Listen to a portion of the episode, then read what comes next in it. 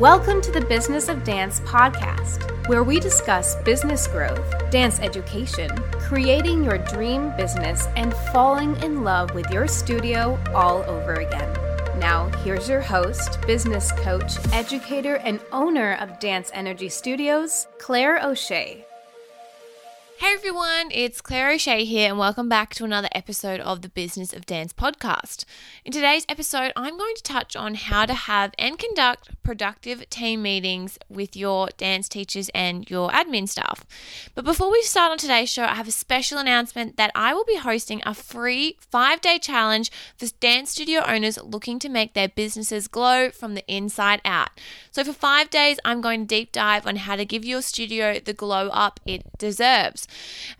During this time, you will establish your goals, involve your team, and master your marketing and automation strategies in just five days. This challenge will take place from the 25th to the 29th of March and is completely free. In the Dance Studio Glow Up Challenge, each day I'll be hosting a Facebook Live video in my group, The Business of Dance, and provide special worksheets to those taking on the challenge. And with this challenge, you'll also be able to enter a free spot and a very special coaching opportunity, which I will announce soon. So head on over to my Facebook group, which is facebook.com slash groups slash business of dance to get more updates on the challenge. Or you can sign up to reserve your spot as they are limited by heading to Claire claireo'sheacoaching.com forward slash studio glow up. But for today's episode, when it comes to running our studios, we all have different leadership and business styles, but there are some key factors as to what goes into having productive meetings with our teams. Time is something we all wish we had more of, and so, of course, having these meetings to be most efficient and time effective as possible for everyone is crucial when it comes to our communication. In this episode, I will let you in on my top tips for how my team and I have created and structured our meetings over time to generate the best possible outcome, keeping everyone on the same page each and every week to have maximum productivity at my studio.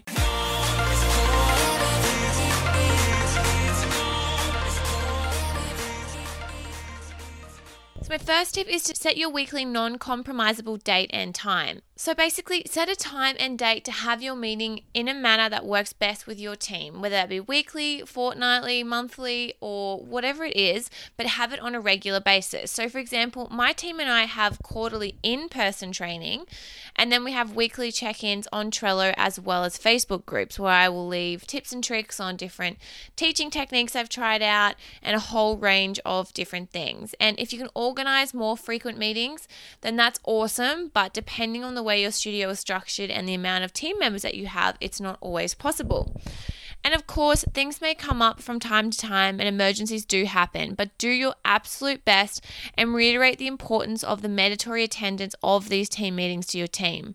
This is so important as you want your team to understand the significance of the meetings and where possible, record the training to share with team members and build a training library that you can then share with new people that you onboard in the future. These meetings are essential when running a business, and by keeping everyone on the same page with new information, it really does leave less wiggle room for mistakes or miscommunication as everyone does have the same knowledge. So, the best thing to do first and foremost is to set a time and have that time stay the same all year long, you know, minus certain holidays or you know particular times of the year. So for example i try and do my meeting like the saturday before we go back each term. And allowing the meetings to stay consistent and a fundamental part of your communication with your team will really allow for them to start looking forward to them and to ensure that you are getting maximum attendance at each meeting my next tip is to come prepared with your notes. And this may sound like an obvious point, but it's extremely helpful when you're in the midst of a meeting with your team and want to cover all the necessary information. When meetings occur, there are times when we can all get sidetracked and forget to mention a topic or issue, or someone may actually bring up another point, which is really, really awesome. But it's important to stay on track, so possibly then to make a note of what to come back to. A great way to avoid missing any important topics is to have your own personal notes or jot points down of things you want to cover in the meeting, or you can even have it written down on a whiteboard if it's an in person meeting. And I will literally prepare a timetable and print and share with my team so they know what to expect, and they're all quite like efficient people, so they like to know what is coming up and what they can expect of our meetings. You can also ask your team members to come prepared with notes or questions if they have any concerns. And I will discuss that a bit, but being prepared for the meeting every time can save you and your team time and really does contribute to an amazing, productive team meeting style. Point number three is to time block your topics to stay on track. So, basically, to categorize your topics. And as mentioned, it is really crucial to come prepared with your own notes and topics to cover. To take it one step further into maximum productivity, you can map out or time block how long you want to cover each topic to stay on track with your meeting. Of course, one topic may need more attention than another, but having your list of important issues, announcement changes, etc., and designating an order to discuss discuss those topics will help avoid you and your team from getting sidetracked. Again, using a whiteboard for this when having an in person meeting can really help. And another suggestion is to message your team ahead of time and have sent out a mini list or a memo for that week's topic or discussion theme, which really does keep everyone on the same page, literally. Another point is to have a group chat to have others on your team throw out suggestions or questions they want to ask in the meeting. And this can really help you prepare ahead of time and be on track before and during your meeting. Tip number four is all about using meetings to energize and inspire your team members. So, week to week, we as studio owners and as teachers, they have such a busy schedule. And when we are organizing these meetings, I think it's so important to use the time to really inspire and educate them for the term or whatever period that you have coming up moving forward. Now, for example, some of the things that I have done in the past and like to do is brainstorming activities for warm up. So we might, you know, put out some whiteboards or use that brown like craft paper and put a theme or idea in the middle and then get them to write down their favorite warm ups or their favorite corner exercises or classroom management. So I just pick like four or so topics and then get them to brain dump for, you know, 30 seconds or so and then rotate. So it's like a, a quick brain dump exercise and then I can really grab that info and put it together in a document to have like an ideas document for them to refer to when they are moving forward. Other things that I've done at team meetings in the past is to really sort of thank and cherish them. I've organized little gifts to give them and things that they can use when teaching.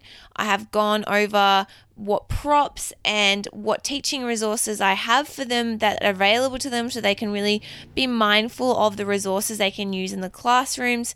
And I've really, really spent a lot of time and energy sort of distilling down our values as a dance studio and getting them to reflect that on and in each and every lesson. And with that in mind as well, when we have done our values in the past and we actually this year just redid them, I did it with my team members and I got them to write down the things that are important to them in the studio as well and what they see around the studio. Because while it's all well and good if I was to go away and say, okay, well, these are our values, and that's fine as well. I do think it's hard for them to really feel ownership of it and have an understanding of how to apply them in their classrooms if they've not been privy to the way we actually got to those answers. So, you know, values elicitation is a huge one to do with your team members. To keep them excited and engaged, I often will share little inspo videos at the meeting. I will also schedule things to go out to Facebook groups throughout the term that inspire them and educate them. There is a heap of amazing educators out there with information specifically on these little topic areas and niche areas, and I like to follow and like those pages that so that I can share tips and tricks throughout the year and throughout the term and throughout the month as well. So I'm really mindful of constantly trying to invigorate them with new ideas so that their lessons don't get stale or boring. And then as a result, I'm going to be doing better as a business owner because the kids are going to be loving their classes even more. Some other things that I've included in team meetings in the past just to get you uh, some ideas flowing is obviously throughout the term sometimes generating enough social media content can be tricky. So things i've done is like a uh, like a selfie challenge and a, a quick video challenge. So at the start of this year i like put a timer on and i made them run around and I said you have to take three selfies and three photos with other team members. And I gave them like two minutes or something and was like three two one go. And so everyone was running around the house while we had this meeting at my house running around the house taking photos and being silly and laughing and having fun. And so it was really great then we can use those photos and videos to you know educate parents and students about our teachers moving forward throughout the year uh, another thing we did sort of in that group of activities was we did a I, I had written up a couple of questions I wanted them to answer to then go away and share about uh, the studio. So I um, wrote a couple of questions down on a piece of paper, gave it to them, and it was things like, you know, what do you love about teaching? What are you excited about this year? Blah, blah, blah, blah, blah. And then they I gave them again a couple of minutes, allocated some areas around my house, and got them to video it then and there.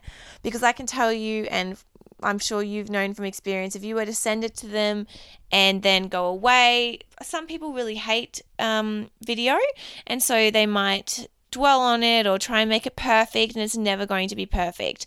So I just wanted them casual. I just wanted them having a quick chat to the camera. It didn't have to be a long video. And then I literally got them to airdrop it to me then and there, or you can send it via Messenger. So I had a copy of it, and they could um, leave knowing it was already done and they didn't have to think about it anymore. So that was something fun that we did. I also include like breakout activities where we break out in different groups and they will often then break out in different genres and talk about what's happening. And then depending on the time of the year as well, we have focus groups for like concert work or exam work or new student attraction or student retention or whatever it is that um, the focus is on during that time period. So, those are a couple of ideas to really use meetings to also energize and inspire versus just giving them sort of notices that you read out. Now, I, I'm a big believer in if you can write it, you know, down, do it versus having to, them to have a meeting just to read out like a book. So, I also have a teacher handbook which has all of like the rules and regulations, I guess, and things they need to be mindful of, which is important to go over. But I don't like to use meeting time to go over these things each and every year. Um, I will give them a hard copy and I ask them to, you know, send me a message once they finish reading it and if they have any questions. So I'm able to then really follow up with them. Point number five is including professional development opportunities in your meetings. So, while it's not possible every single meeting to have a speaker or a guest, or financially sometimes it's just not even a possibility, but depending on your area, there would be a lot of people who are happy to come in and chat for maybe possibly a small fee, or there could even be a parent at your studio who has huge areas of expertise that they would love to share with your team. And it could be to do with nutrition and diet, or additional learning needs, or you know, you could really then dive deep into things like depression and anxiety and how it affects kids in this day and age. And there's a lot of foundations that have speakers that go out to speak with groups. And you could even open up this to parents or, you know, other students or teachers in the area if you're interested in collaborating as well. Now, if you don't have anyone in your close sort of proximity that is really you think going to inspire and to actually educate your teachers and provide a professional development opportunity, I do encourage you to reach out and see online if there's anybody who you really admire who's doing great work that you could organize to have, you know, a call or for them to pre-record a small video or a workshop. So for example, at my team meeting earlier this year, I had the wonderful Erin Pride from the Dance Boss podcast, and I'll include her link down below. She's been on the show before. But I got Erin to create a training for my team members all about how to apply their values as a person and as a teacher to my curriculum and my sort of rubric for the term and really make the lessons their own. So even though I have requirements that they have to meet every term or every year, it's all about how I want them to create individual lessons that really show off their individuality and show off why they are teaching that particular class and really make it their own. So, Erin did a wonderful training, and I loved having a recording of that. Um, in the future, I'd love to have her live so there could be some interaction, but she was able to create some interaction via email, which was great.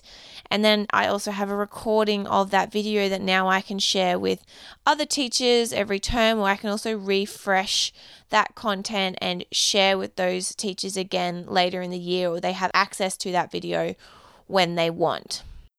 So, point number six is all about the benefits of questions and listening. Leaving some room at the end of the meeting or setting a designated time to answer questions is vital to having any productive meeting and to ensure teams' voices are really being heard. These questions may be asked based on the topic at hand, but if there are a question a team member has that maybe doesn't fit in with the topic at the moment, again, you can politely ask them to write it down or make a note yourself and answer them at the end. It's also important for your team to feel like they can ask questions and speak up during a meeting. And this can give your team members confidence within their role at your studio and take more initiative in the future. Asking questions and giving honest answers with your team can build a positive rapport and strengthens your team's relationships.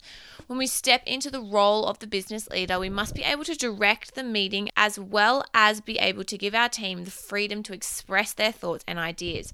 So you never know what brilliant ideas your staff may have until they are given the freedom to actually share them. My last point today is point number seven, and this is all about having a meeting ending time and doing your absolute best to stick to that. Or, for example, as well, like if you're doing a video in a group each week and you really want to make sure it's a bite size or, or, or, consumable for them to watch it or listen to it in a, like a reasonable amount of time and not ramble on for like a 30 minute video, then really set yourself a time limit and have a timer going when you record it. And when mapping out your topics and your time blocking for notes and things and leaving room for questions, it's really important to also take into consideration a time in which you want the meeting to finish. And this does help you and your team plan their schedule around the meeting and ensure they can be on time for the classes they teach or if they have another part part time job or kids or whatever they have going on in their lives. And when you have a strict time you never surpass, you can have the freedom to conduct the meeting in an organized manner and plan your topics accordingly. If it's productivity we're aiming for with our meetings, then time must be on our side, and it's our job to structure them in a way that is efficient and work best within a designated time.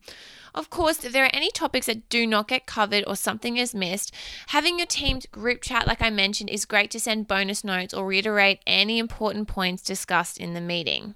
Lastly, I've just got two more little bonus tips. And the first bonus tip is to designate and design meeting times if you also have remote employees like a VA or IT staff or anyone that you work with consistently. And for this, you can have a meeting virtually or on Zoom and can create a special link to use time and time again with that particular person.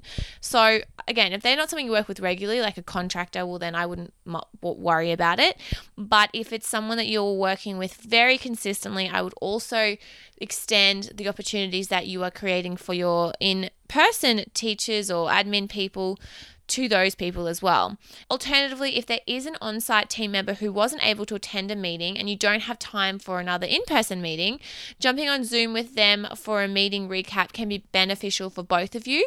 Or alternatively, like I said, recording as much of the content as you can from your meeting to then load it up and create yourself your own little training library, which is awesome. So, those are my top tips for having the most productive team meetings with you and your team. I know as a business and studio owner myself that coordinating, you know, a weekly check-in or fortnightly meeting isn't the easiest thing at times, and that's why we do that quarterly in-person team meeting like I mentioned, but I have having the opportunity to um, have access to online things is just so invaluable. But having those regular touch points and in person meetings can be such a game changer for you and your team. And I know myself, after a meeting with my team, I normally feel so inspired at the end, knowing we're all on the right track and our minds are working together to create an amazing dance experience for our students. So I hope these tips can help your team create positive meetings and generate clarity for everyone on board, and in turn, create more profit and just more sort of power and happiness in your dance studio. So, this again is just a reminder to make sure to join us for our special five day free challenge that I'm hosting very soon, which is the Dance Studio Glow Up Challenge. And in this challenge, I'm going to be diving deep on how to give your studio the glow up it deserves. So, we'll be talking about establishing your goals, involving your team members, and mastering your marketing and automation strategies in just five days. And again, this challenge will take place from the 25th to the 29th of March, but there will be replays and it's completely free. Each day I'll be hosting a Facebook Live video on my group, The Business of Dance, and provide special worksheets for those who are wanting to take on the challenge. And there's also a special prize opportunity if you get involved. So feel free to join my Facebook group in advance, which is facebook.com slash groups slash business of dance. But if you are wanting to sign up and reserve your spots, as they are limited, please head over to claireo'sheacoaching.com forward slash studio glow up. And that's studio G L O W U P, Studio Glow Up. And I hope to see you inside the challenge. So I hope you guys have a wonderful day wherever you are in the world, and I look forward to speaking with you really soon. Bye for now. Thank you for listening to the Business of Dance podcast. For show notes and other episodes, please go to businessofdance.net slash podcast. To learn more about Business of Dance and stay up to date with all the episode releases, as well as lots of extra studio tips and tricks, please like us on Facebook and follow us on Instagram. If you have any questions, topic suggestions, or wish to be a guest on the podcast, please contact us at podcast at businessofdance.net. We appreciate you taking the time to rate and review us on iTunes and wish you a great day. Stay tuned for next week's episode, and until then, keep dancing your way to the business you have always desired.